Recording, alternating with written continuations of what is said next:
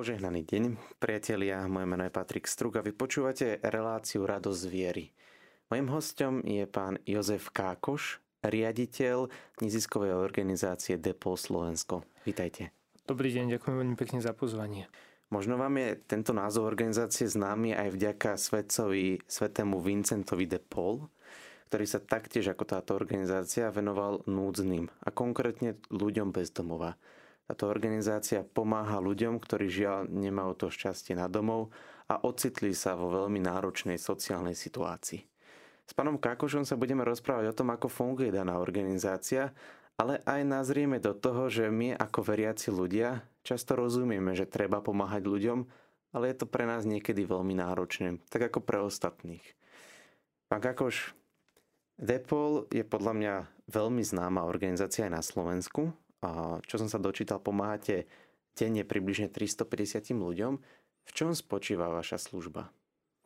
Depot Slovensko vznikol na Slovensku v roku 2006 a bola to reakcia na zimu roku 2005, kedy viac ako 20 ľudí zamrzlo priamo v uliciach mesta Bratislava, okolo 50, možno viacej na celom Slovensku. A v tom čase v meste Bratislava nebola nocľahárne alebo žiadna služba, ktorá by, ktorá by príjmala ľudí aj pod vplyvom alkoholu alebo drog. A práve tento koncept, ktorý sa odborne volá nízkoprahový, sme ako organizácia priniesli na Slovensko a tak vznikla vlastne nocľaháren Svetový Vincenta Depol. Tá má 200 miest, stále slúži a práve ľuďom, ktorí sú závislí na omamných látkach, ale aj mnohým iným, a je otvorená od toho roku 2006, od 21.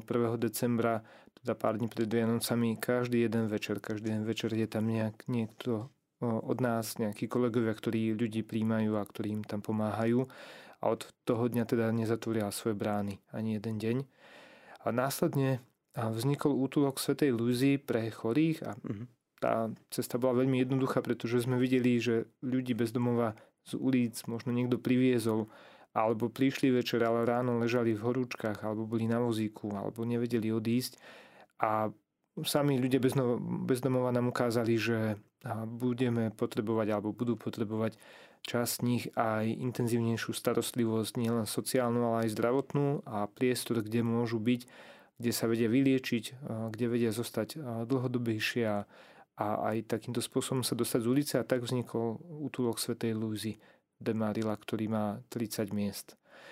Okrem toho máme e, menší útulok Sv. Vincenta s 20 miestami, máme ale, ale aj denné centrum v centre mesta v budove Vysokej školy Sv. Alžbety, ktorá slú, tam denné centrum slúži na hygienu a na stravu, sociálne poradenstvo a tak ďalej a zároveň vychádzame kolegovia strednej práce a vychádzajú priamo za ľuďmi bez domova do priestoru, kde priamo žijú, do rôznych chatiek, skvotov a podobne a vyhľadávajú ich v uliciach mesta Bratislava a poskytujeme alebo máme terénnu prácu a zároveň máme komunitnú prácu s ľuďmi bez domova, kedy sa snažíme ich vtiahnuť, posilniť ich a dať im priestor, aby oni sami pomenovávali, čo to znamená byť bez domova, ako, ako sa im žije, aký je to život pre nich.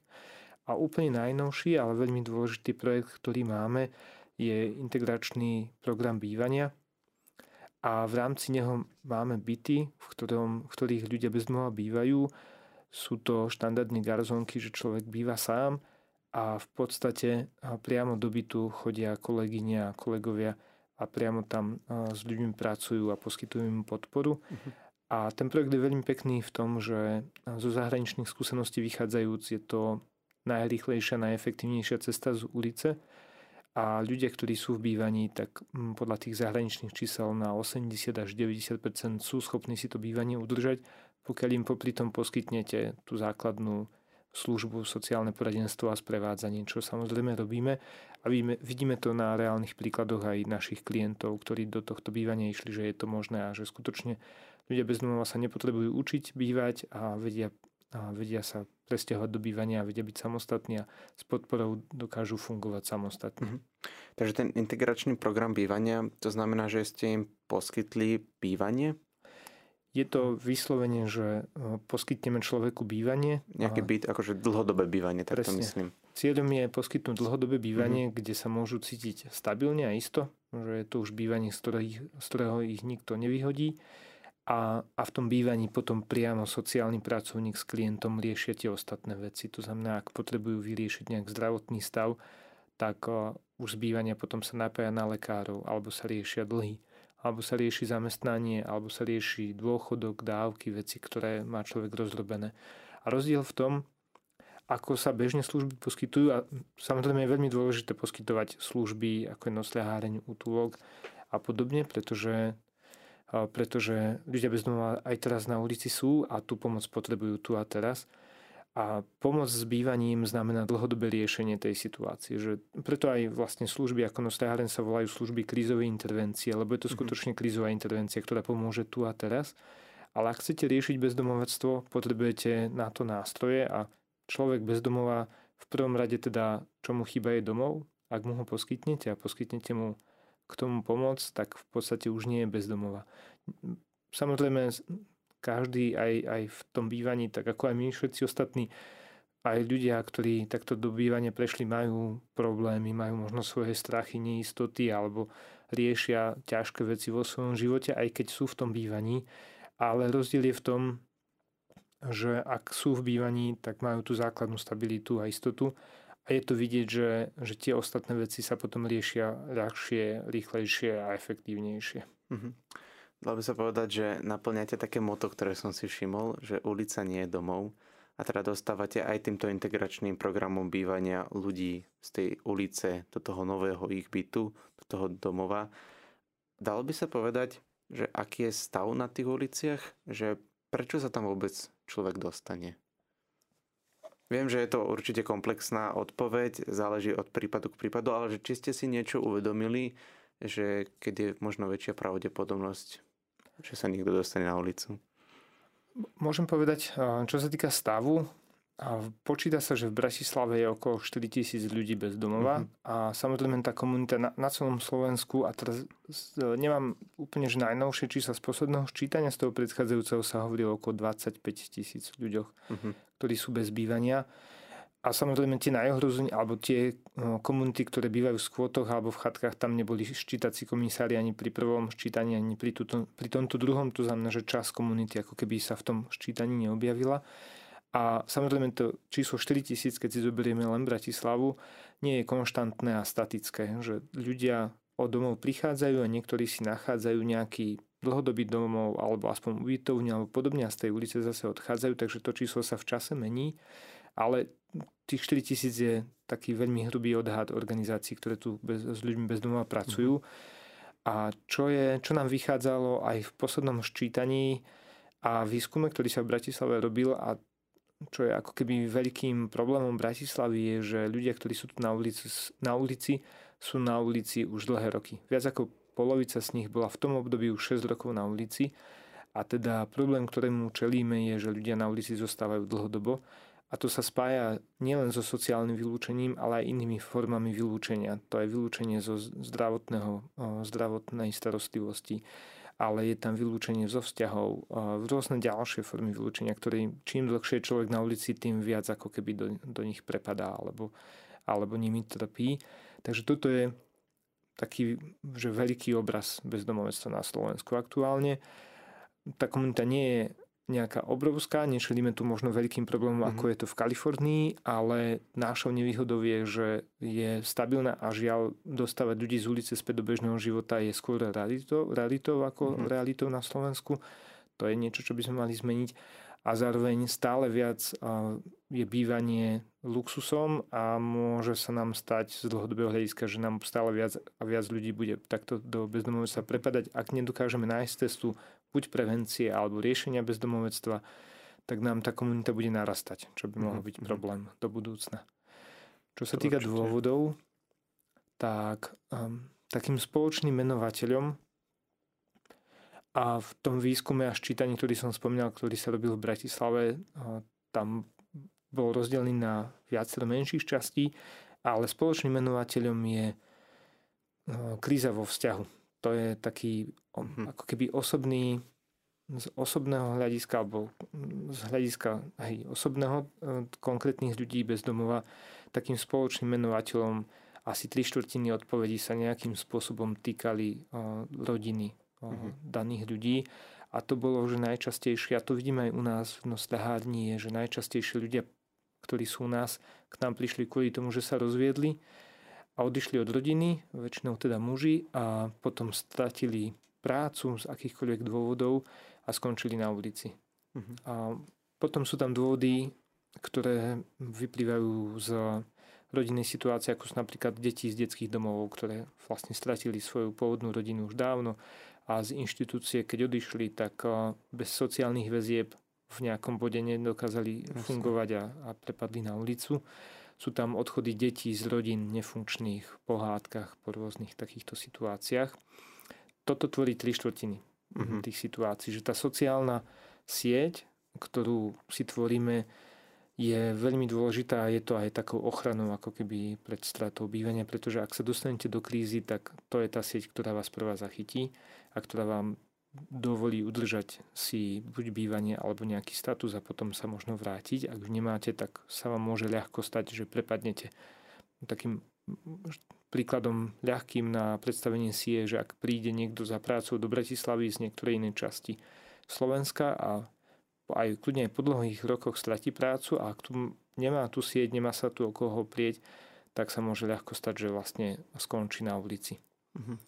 A potom je tam ale aj systémový problém a práve pri ľuďoch, ktorí prišli o bývanie sa zdrvuje väčšine stretá práve táto osobná história, osobný, nejaká osobná situácia so systémovými problémami a tam hovoríme o dostupnosti bývania, o tom, koľko je nájomných bytov na Slovensku, ale je to napríklad aj ako je riešená zdravotné poistenie a dlh na zdravotnom poistení, ktorý, ak ho máte, tak vám neumožňuje dostať sa k zdravotnej starostlivosti, iba ak by ste si zaplatili z vlastných financií. A to ešte prehlbuje ten problém, pretože ľudia prestávajú chodiť k lekárovi, prestávajú brať lieky a tým pádom sa zdravotný stav rapidne na ulici zhoršuje.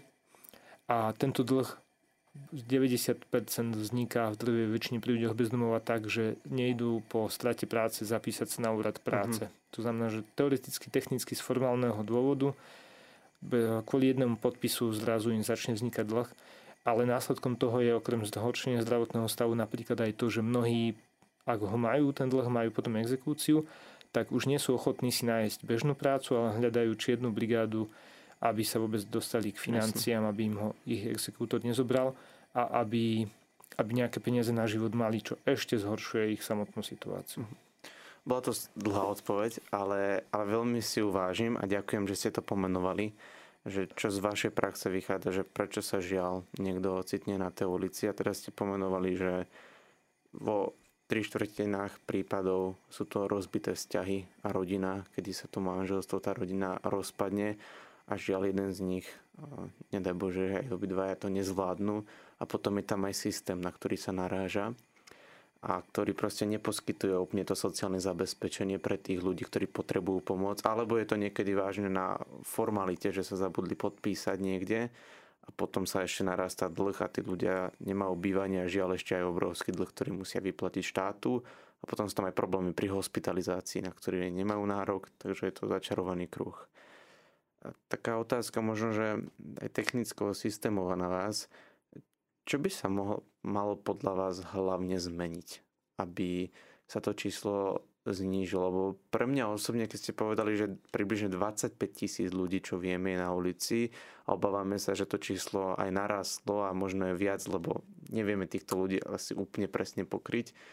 To je také štandardné mesto. Nenapadá mi teraz, koľko má nejaké mesto, toľko obyvateľov ale je to pomerne veľké číslo. Že dá, vedeli by ste pomenovať, že čo by sa malo také zmeniť, alebo v čom by aspoň mohla byť nejaká malá zmena? Ešte začnem a, takým príkladom zo života Sveto Vincenta. Mm. A Svetý Vincent, ak poslucháči vedia, tak on v podstate, keď sa stal, alebo keď študoval za kniaza, keď sa stal kňazom, tak tou jeho motiváciou, prečo išiel do kňazstva, bolo, že chcel zabezpečiť seba a rodinu, že má taký ľahší život. A, ale stále trápili tí chudobní a, a nejak ho prenasledovali a nevedel si s tým dať rady a skončil e, alebo vypýtal sa do, do jednej malej farnosti Chatillon vo Francúzsku a tam stretol jednu rodinu z farnosti, ktorá bola veľmi chudobná a tak, tak veľmi ohnivo na jednej nedelnej kázni kázal o tom, že akú chudobnú rodinu majú vo farnosti a že jej treba pomôcť. No a pomôži sa farníci teda vybrali, každá tá rodina doniesla nejaké jedlo a priniesla to tej chudobnej rodine, čo bolo hrozne krásne, ale keď tam Vincent prišiel a pozrel sa, čo sa stalo, tak čo on videl je, že majú na dnes extrémne veľa jedla, ale možno niečo na zajtra a ďalší deň už sa to jedlo pokazí a zase nebudú mať čo mhm. jesť. Tak povedal, povedal, že je to skvelá charita, ale musí byť lepšie organizovaná a ľudia si rozdelili dni v týždni, kedy kto pomáhal tejto rodine, aby, aby mali jedlo každý deň. A toto mi ako keby do veľkej miery aj navádza, že čo by, čo by, by sa mne z toho systémového hľadiska páčilo, keby sa stane na Slovensku. A to je, že pozrieť na systém tak, alebo takto, že systém nebude nikdy fungovať dokonale a nejak ho nastavíme a stále to nebude dokonale. Čo vieme spraviť je, a to by, to by veľmi systému na Slovensku pomohlo, kebyže sa na ne priebežne hľadíme a skúšame ho postupne zlepšovať, tak aby to bolo skutočne že dobre organizovaná charita alebo dobre organizovaná pomoc.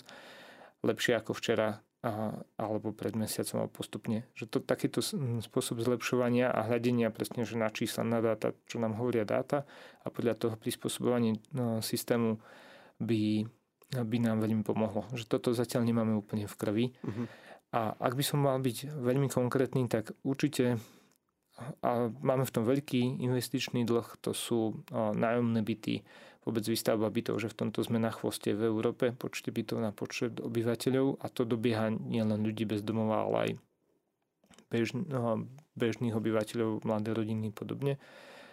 Že to určite v tomto budeme musieť pridať a bude to dlho trvať, kým dobehneme ten dlh, ale ak to nezačneme robiť, tak ho nedobehneme nikdy a takisto v správnej miere poskytovať podporu ľuďom, ktorí sú na okraji. Jedna vec ešte je prevencia, lebo tá je proste vždy najlacnejšia a najjednoduchšie je zachytiť ľudí skôr ako padnú. A to je úlohou, že to nevie byť úlohou štátu, ministerstiev podobne, že to je úlohou miest a obcí, pretože tie sú proste Jasne. najbližšie občanom. A, a to je určite ale aj takým pozvaním aj, aj pre veriacich ľudí, lebo aj my sme niekomu susedom a poznáme ľudí z našich komunít a že často vieme o situáciách a často sa to napríklad aj na dedinách deje, že takto sa mnohé bezmenné príbehy e, ľudí dokážu sa zachrániť, lebo je tam niekto ochotný, kto v nejakom bode pomôže a, a v tom bode to stačí. A, ale teda, že prevencia systémovo podchytená v sociálnych službách a potom tak služby pre nielen ľudí bez domov, ale všeobecne služby a veľmi trpia na Slovensku. To znamená, že to je taká tretia časť, ktorá by, ktorá by si zaslúžila väčšiu pozornosť, aby, aby skutočne sme dokázali riešiť, že ak máme ľudí, 4 tisíc ľudí v Bratislave, 25 tisíc na celom Slovensku na ulici, tak ich situáciu nevyriešime nejak inak, ako že ich vtiahneme do služieb a začneme im proste postupne pomáhať. A je to ťažká cesta pre mnohých to bude veľmi náročné, mnohým sa to možno nepodarí, ale príde mi to aj z toho ľudského hľadiska hrozne dôležité, že nie sme taká chudobná krajina, aby sme nechávali ľudí zomierať na ulici. To určite. Schválne som sa spýtal aj na tú systematické, čo vidíte, čo treba zlepšiť, to žiaľ nie až tak vieme ovplyvniť. A po hudobnej prestávke budem veľmi rád, ak sa porozprávame o tom, ako aj my bežní ľudia vieme pomôcť a ako by sme mali byť veľmi citliví na týchto ľudí a nejakých neignorovať, neobchádzať, pretože všetci ich vnímame a všetci vieme, že niekde sa nachádzajú. Často aj pred našimi chrámami alebo kostolmi. V Rada zviery sa rozprávam s Jozefom Kákošom, riaditeľom neziskovej organizácie Depol Slovensko, ktorá poskytuje pomoc ľuďom bez domova. No rozprávali sme sa o tom, aký je stav na uliciach, že približne, čo vieme, 25 tisíc ľudí môže byť na uliciach na Slovensku. Teda rozprávali sme sa o nejakej systémovej pomoci, ktorá by mohla prísť, ale poďme sa, pán Kakoš, teraz rozprávať o tej pomoci, ktorú môžeme vykonať všetci my, bežní ľudia. Či už veriaci, neveriaci, na tom nezáleží, ale ktorú vieme jednoducho vykonať, mali by sme vykonať, avšak často, ako som aj pred vstupom povedal, týchto ľudí nejako ignorujeme, obchádzame, pretože je to aj náročné v tom, že by sme aj chceli pomôcť, aj si uvedomujeme tú potrebu pomáhať, ale uvedomujeme si, že ak jeden pomôže, tak ten vzťah medzi mnou a tým človekom, ktorému pomáham, môže byť až tak pre nás nepríjemný. Viete, na čo asi ho, na čo tak narážam, že často aj niekedy niekto pomôže nejakému človeku bez domova, ale zrazu už je to pre toho človeka otravné, keď mu pomohol raz a stále od neho chce. Moja otázka je, že je samozrejme, že je dôležité, aby sme sa nebáli tých ľudí, aby sme sa im nebáli pomôcť, ale podľa vás, na základe čoho si máme postaviť taký ten dobrý vzťah medzi tým človekom, aby to aj nás nezničilo, lebo vieme, že tí ľudia majú komplexné problémy. To sú problémy, ktoré sú aj nejaké sociálne, ekonomické, vzťahové, možno duchovné a tak ďalej, že nie je to len jeden problém, prečo sú na ulici, ale zase si uvedomujeme, že nemôžeme sa úplne rozdať a nejako vy, že vy v tom pracujete, vy ste tomu zasvetili život, tak toto si nemôžeme všetci dovoliť. Tak ak by ste mohli pomenovať, že možno, že na čo si dať pozor, aby nás to neodradilo tej pomoci. Ako prvé môžem povedať, že ja, ale teda aj kolegovia, kolegyne, ktoré, ktoré robia, robíme v DPO Slovensko, tiež si na to musíme dávať veľký pozor, pretože aj my musíme mať hranice v, v tej práci, ináč by sme ju mhm. nedokázali vy, pra, robiť dlhodobo a nepomohli by sme ani sebe, ani, ani ľuďom, ktorým pomáhame. Pre poslucháčov, mm, ak by som mal vytvoriť nejakú, nejaký zoznam odporúčaní, tak asi by som v prvom kroku povedal, že aby sme najskôr, alebo aby ľudia najskôr vstúpili do seba, prečo chcú pomôcť. Čo je tá motivácia. A, a skúsili si vy, vyčistiť tú motiváciu. Lebo ak e, nemáme správnu motiváciu, tak e, v tom prípade ani tá pomoc nie, nie je správna, nie je správne smerovaná. A Stretol som sa aj v praxi s tým a je to samozrejme prirodzené, alebo dokonca takto poviem na vlastnom príklade. Ja som v podstate začínal v Depole v roku 2009 v nosliarni Svetov Vincenta ako, ako pomocný pracovník. A, to znamená, že som večer bol v nosliarni, príjmal som ľudí bez domova, potom sme dávali polievku, pomáhal som s nejakým oblečením, so základnými vecami, s prevádzkou tej služby a potom ráno zase s ranenkami a, a potom vlastne ľudia odchádzali a ja som takisto odchádzal z práce. A tiež, keď som nastupoval, tak som mal pocit, že aké je to super, že ja pomôžem ľuďom, že aký, aký som super, že, že niečo takéto robím a ešte to bolo také, že ľudia okolo mňa boli z toho takí uveličení, že wow, že to je aké neuveriteľné, že pomáhať to musí byť hrozne zaujímavé, zvláštne a akékoľvek, že to je také veľmi atypické. A tak som si tak vravel, že to je fakt, že super, že, že niečo také robím a, a že aký som skvelý, že niečo také robím. Ale s tým som si vystačil tak prvý mesiac, že preto sa nedá, a kvôli tomu to nedokážete celú noc byť hore a, a potom na ďalší deň zazísť do práce, ak, ak to má byť len o vás a o vašom pocite. A že musel som si sám tiež trochu čistiť tie motivácie a čo som si uvedomil a uvedomujem si stále a to je taký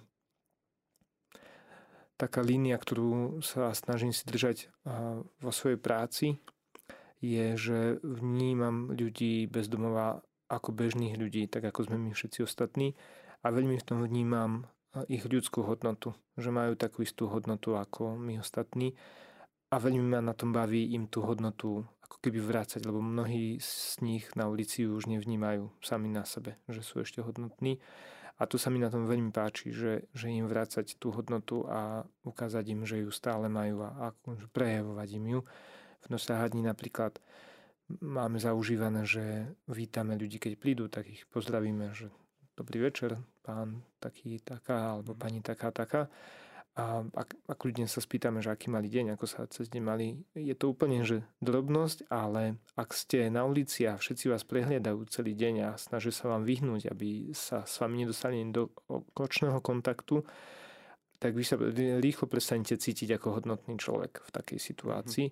A o to dôležitejšie je potom, keď stretnete niekoho, kto vám tú hodnotu vracia a sústredí na vás plnú pozornosť a a úplne s vážnou tvárou sa vás pýta na to, aký ste mali deň, či bol dobrý alebo zlý. Takže prvá rada je vstúpte do seba a zreflektujte si, prečo chcete vôbec pomáhať, čo mhm. je za tým a skúste, skúste nájsť dobré motivácie. A druhá rada je povedzte si, čo skutočne zvládnete. To znamená jedna vec, že či zvládnete byť v kontakte dlhodobo s niekým, lebo presne to sa môže stať, že môžete pomôcť jednorazovo a je to úplne v poriadku. Na tom je napríklad postavený predaj časopisu Notabene, že kúpite si časopis, mm-hmm.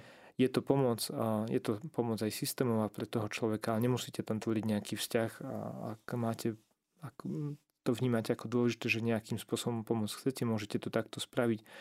Ale ak vnímate niečo viacej, tak potom je, treba si povedať aj, že koľko času a energie do toho človek vie ochotný dať, lebo presne, že ľudia bez domova majú veľmi komplexnú potrebu a to ani človek na ulici bežne, ktorý nemá vyštudovanú sociálnu prácu alebo mnohé iné odbory, tak, tak nie je schopný im poskytnúť. Že tam je to potom fakt o, o tom ľudskom vzťahu, že to je možno to, čo sa dá na ulici. Na ulici s ľuďmi bez domova im poskytnúť aspoň ľudský kontakt. Možno nie nejaká veľká pomoc sofistikovaná, ale, ale ten pocit, že niekto stále je ochotný so mnou stráviť nejaký čas a vôbec sa o mňa zaujímať. O mnoho, ak chcete ísť ďalej, tak možno je dobrý nápad ísť niekde dobrovoľničiť. Ísť možno do nejakej služby a, a pomáhať priamo v nej, pretože tam sa už stávate súčasťou ako keby väčšieho systémového kolesa pomoci, ktoré, kde, ktoré má svoje zložky a sú tam ľudia, ktorí profesionálne pomáhajú a vy viete byť možno tým odľahčením tej služby alebo práve tým načúvacím uchom pre tých ľudí alebo tým otvoreným srdcom na rozprávanie, že to je niečo, čo môžete spraviť takisto, alebo sa zapájať možno do zbierok, že organizácie, tak ako naša na Facebooku alebo na stránke. Potravinová zbierka. Potravinovú zbierku, teraz sme presne Aha. vyhlásili, že zbierame nejaké paštety, nejaké mm-hmm. potraviny trvanlivé, pretože sa naminuli zásoby a teraz ľudia bez domova tiež aj pre nich inflácia platí a, a takisto, že majú stiažený prístup k potravinám, takže budeme vďační za takéto dary. Takže toto môžete napríklad spraviť, že zapojiť sa opäť ako keby ako jedna časť do, do väčšej, väčšej pomoci. Viete byť prenájomcom bytu, ak máte byt napríklad. To je mhm. takisto niečo, čo hľadáme ochotných nájom prenajímateľov, ktorí sú ochotní ísť do takejto služby, že slúžia možno svojim bytom, ktorý majú voľný a teraz ho nepotrebujú a môže v ňom bývať niekto, kto svoje bývanie nemal a my k tomu vieme prispieť tým sprevádzaním a tou sociálnou pomocou.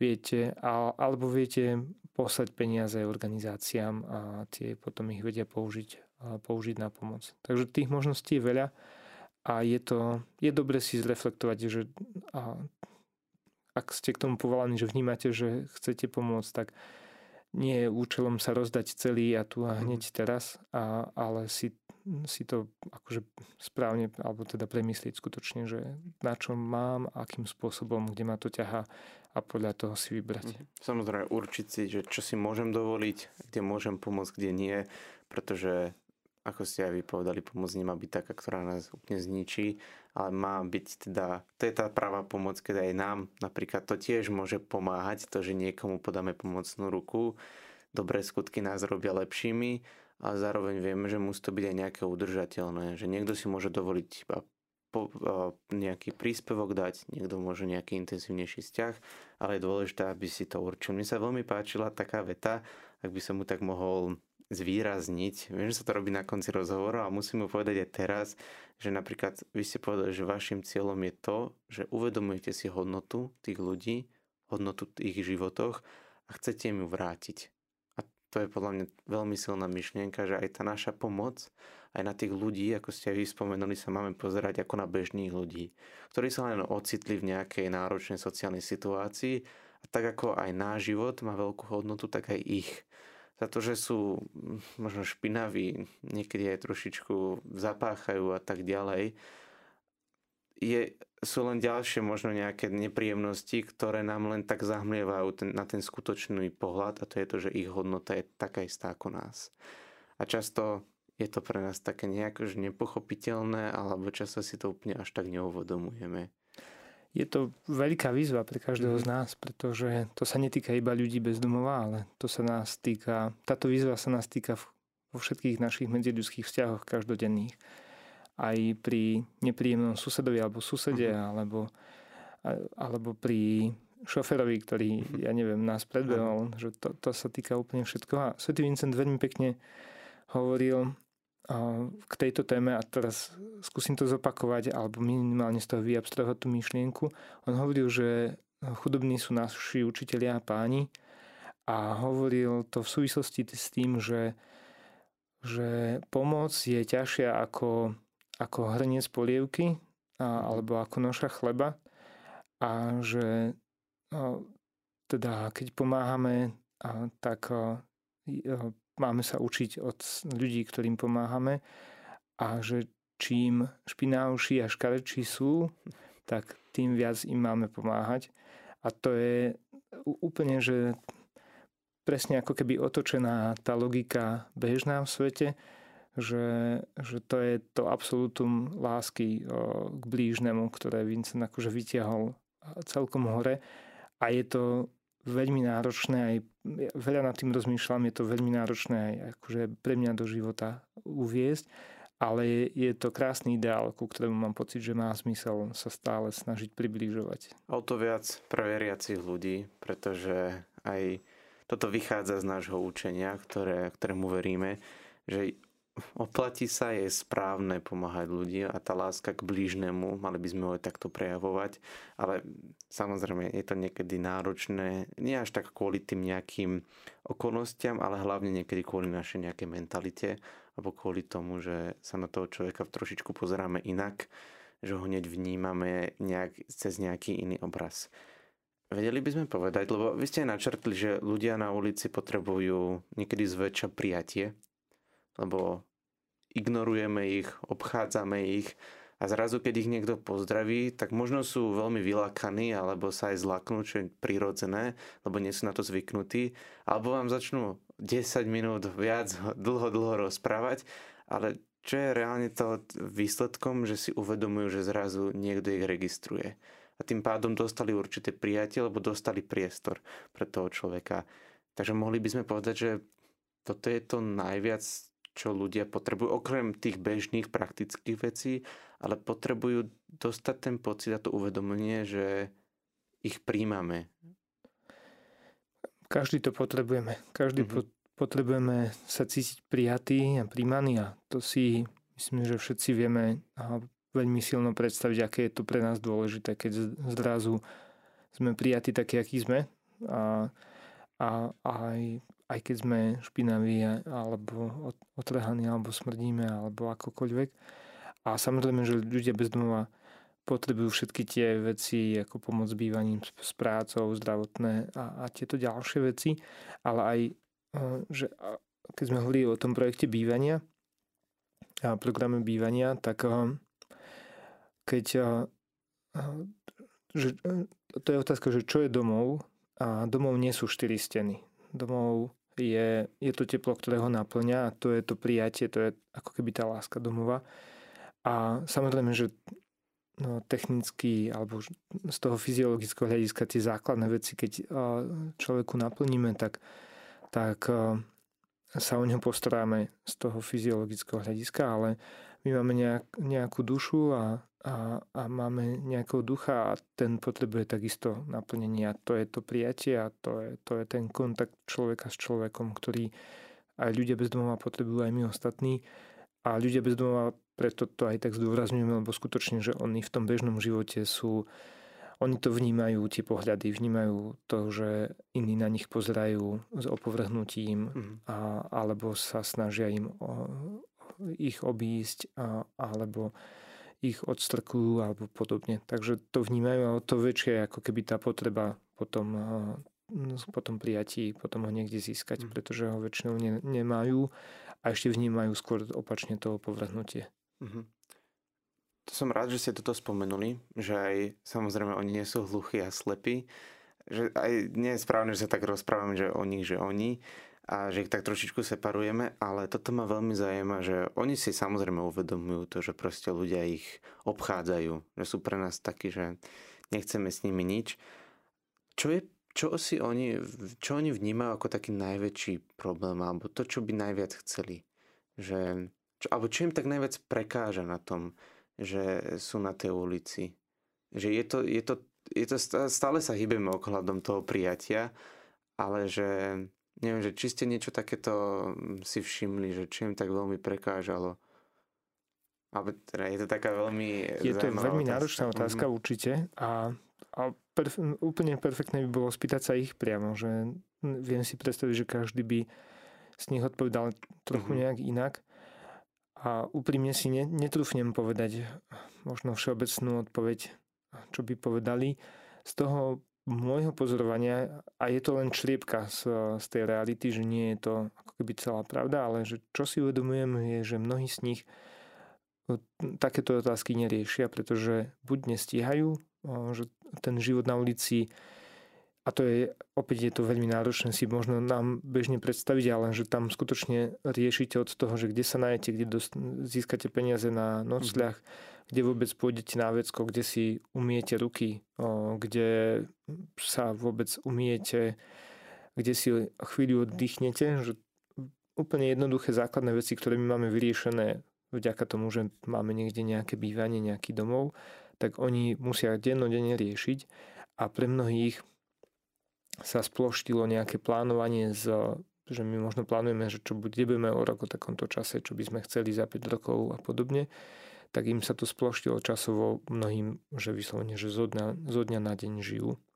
A tým pádom skutočne, ak potrebujú naplňať tie základné potreby, že nevedia, kde sa večer ešte vyspia, nevedia, kde sa o, ten, cez ten deň najedia, nevedia, kde sa dostanú k hygiene, tak potom nerozmýšľajú nad ďalšími dňami, ale nestihajú ani rozmýšľať možno nad hlbšími otázkami ich života a nad tým, že či sa vlastne cítia prijatí alebo neprijatí.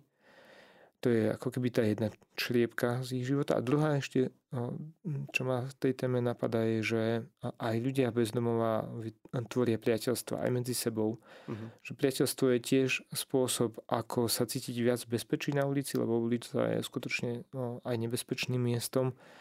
A, ale je to aj forma pomoci navzájom, že jeden deň má niekto jeden lepší alebo má nejak viac možno peniazy, druhý deň niekto druhý a je to tiež spôsob, ako, ako prežiť. Takže aj, aj takéto priateľstvo je, je spôsob, ako možno reagujú aj na to, možno aj na to prijatie. Tým sa cítia aspoň prijatí možno v tej skupine ich priateľov známych, ktorými sú spolu. Ale samozrejme je to úplne bežné hľadať si blízkych ľudí, priateľov, ale ja som tak pochopil, že taký ten najväčší problém je, alebo veľký problém je tam tá neistota. Neistota je obrovský problém a tým pádom je aj ťažké pre nich plánovať a je to, mm-hmm. alebo takto ľudia sa často pýtajú a hovoria, že keď sa rozprávajú s ľuďmi bez domova, tak tým hovoria, že oni sú vlastne spokojní, že im to mhm. vyhovuje a, a je to takto v poriadku. A mnohokrát to zaznieva, že, že toto počujú od ľudí bez domova. Viem si predstaviť, že niektorí to tak aj majú, ale pre mnohých, povedal by som, z môjho pohľadu je to väčšina ľudí, vám proste nepovedia, aj keď im vadí ten život, aký žijú, tak vám nepovedia, že im vadí. Jedna vec kvôli hrdosti, kvôli tomu, aby neukázali možno slabosť, že mhm. vlastne žijú život, ktorý si neprijali a ktorý nechcú, ale nevedia to zmeniť. Ale je to aj presne spôsob ochrany voči tomu, aby sa nezbláznili. Lebo proste žiť takýto náročný život a celý každý deň ráno stávať s tým, že vlastne nedávidím svoj život, ako ho, ako ho žijem, sa nedá. Jasne. A preto mnohí si vytvorili práve spôsob, že zvykli si na to, prijali to ako svoju realitu, ale mm, pokiaľ dostanú možnosť to nejak zmeniť, tak väčšina z nich to proste s radosťou využije. A na tom je to vidieť, že skutočne ten život, aký žijú, aj keď to možno pomenujú, pomenujú že je pre nich v poriadku, tak v skutočnosti by ho možno veľmi radi vymenili za iný, len netrúfajú si už dúfať, netrúfajú si už snívať, pretože už mnohokrát sa popálili v tých snoch alebo v tom dúfaní, že to mm-hmm. bude lepšie a, a tým pádom radšej, radšej už nedúfajú a nesnívajú, lebo to sklamanie je potom mm-hmm. väčšie. Mm-hmm. Budeme, blížime sa už ku koncu. Samozrejme, tému sme vôbec nevyčerpali. Vedeli by sme sa o tom rozprávať veľmi veľa, ale už teraz sa naplne náš čas také možno nejaký váš odkaz. Bol by som veľmi rád, keby poviete. Použijem no, opäť Sveto Vincenta, mm-hmm. pomôžem si s ním. On hovoril pri ľuďoch bez domov alebo chudobných a, a, a pri kontakte s nimi hovoril o, o otáčaní medaily alebo teda mince a, a hovoril to kvôli tomu, že keď sa s niekým stretneme na ulici alebo aj my napríklad v službe, tak vidíme nejaký zovňajšok, vidíme nejakého človeka a je hrozne dôležité, aby sme sa pozreli ďalej. To je ako keby v tých Vincentových slovách to otočenie medaily, že pozrime sa hĺbšie do to, na toho človeka. Spoznajme ho hĺbšie, skôr ako ho odsúdime alebo ho posúdime, že podľa vzhľadu je taký alebo onaký. A že to je často výzvou, hlavne pri ľuďoch, ktorí sú takí zjavní, bezdomová a možno sedia niekde na lavičke. A, a v skutočnosti to otočenie medaily myslím práve z hľadiska toho, že niekedy buď si skúsme pomyslieť, že je aj veľmi pravdepodobné, že zažili veľmi ťažký život, že možno mali veľmi náročné detstvo alebo, alebo prešli veľmi traumatizujúcim časom a možno kvôli tomu sú teraz tam, kde sú. Alebo ak je tam priestor, skúsme sa im priblížiť a zistiť vlastne, čo je na druhej strane tej medaily. A to platí pre ľudí bez domova a opäť to platí aj pre nás ostatných. A že pre všetkých je to dobré, keď nás neposudzujú iba podľa zovňajšku alebo prvého momentu, ale otočíme medailu a, a v tom kontakte sa dostávame hlbšie v tom vzťahu aj, aj v, v pohľade na človeka. Tak otáčajme medaily. Otáčajme. Ja iba k tomu dodám a opäť zvýrazním tú vašu myšlienku, že aj ja ako mladý človek a veľa ľudí máme ideály, máme ciele, plány, chceme niečo so životom a žiaľ títo ľudia už tak nemôžu plánovať, pretože musia iba prežívať a riešiť tie základné veci, tak ako ste aj vypovedali, každý človek má svoju hodnotu, tak ukážme alebo vráťme týmto ľuďom a odhalujme ich hodnotu, ktorá je skutočná, ktorá je rovnaká ako naše životy. Veľmi pekne ďakujem, že ste prijali ten naše pozvanie a taktiež aj v mene všetkých, ktorých môžem, ďakujeme za vašu službu, ktorú robíte pre, túto, pre týchto ľudí, pretože nikto z nás nikdy nevie, kedy my budeme tí ľudia bez domova a budeme my riešiť tie problémy, ktoré žiaľ oni musia riešiť. Veľmi pekne ďakujem.